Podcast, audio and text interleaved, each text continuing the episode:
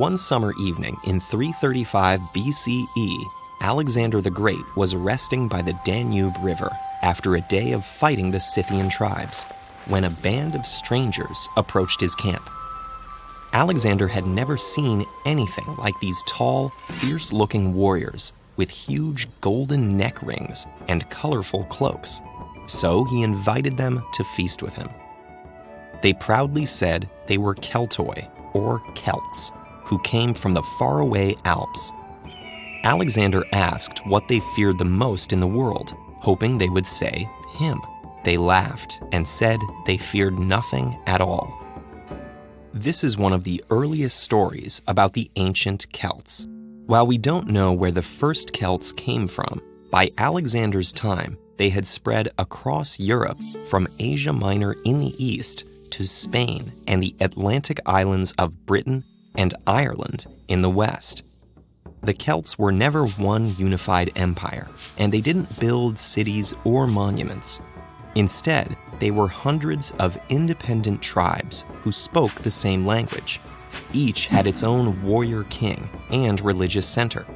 The tribes fought each other as enthusiastically as they fought their enemies. Few armies could stand up to them.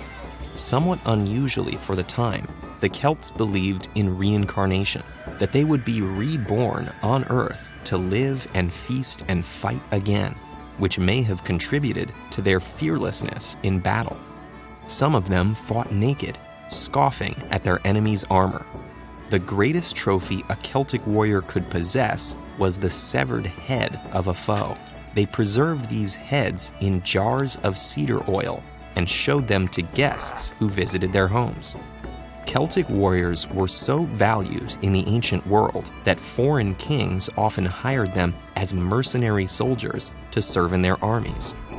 But the Celts were much more than just warriors. Among them were many skilled craftsmen, artists, and great poets called bards.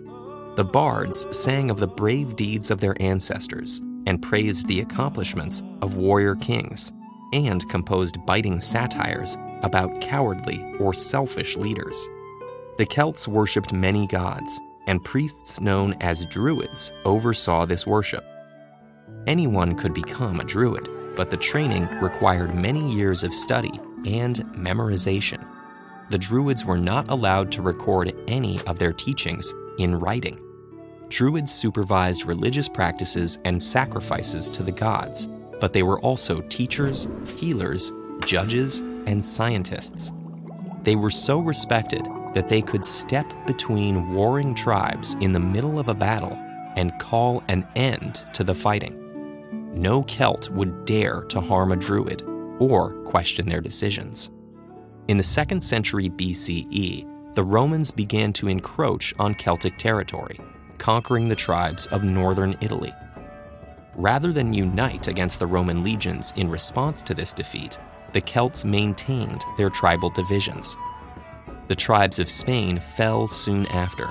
In the 1st century BCE, Julius Caesar marched his armies across France using bribery, threats, and lies to turn tribes against each other. Only in the closing days of this great war did the Celts unite against their common enemy, under the leadership of King Vercingetorix, but it was too late. Countless warriors and their families died or were enslaved as the Romans conquered France. Protected by the surrounding waters, the Celtic tribes of Britain and Ireland were the last holdouts.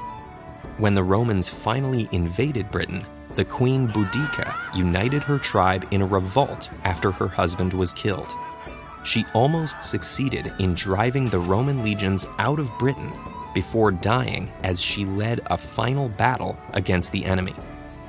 By the end of the first century CE, Ireland alone, far out at sea, remained unconquered by Rome. There, the ways of the ancient Celts survived untouched by the outside world, long after Rome itself lay in ruins.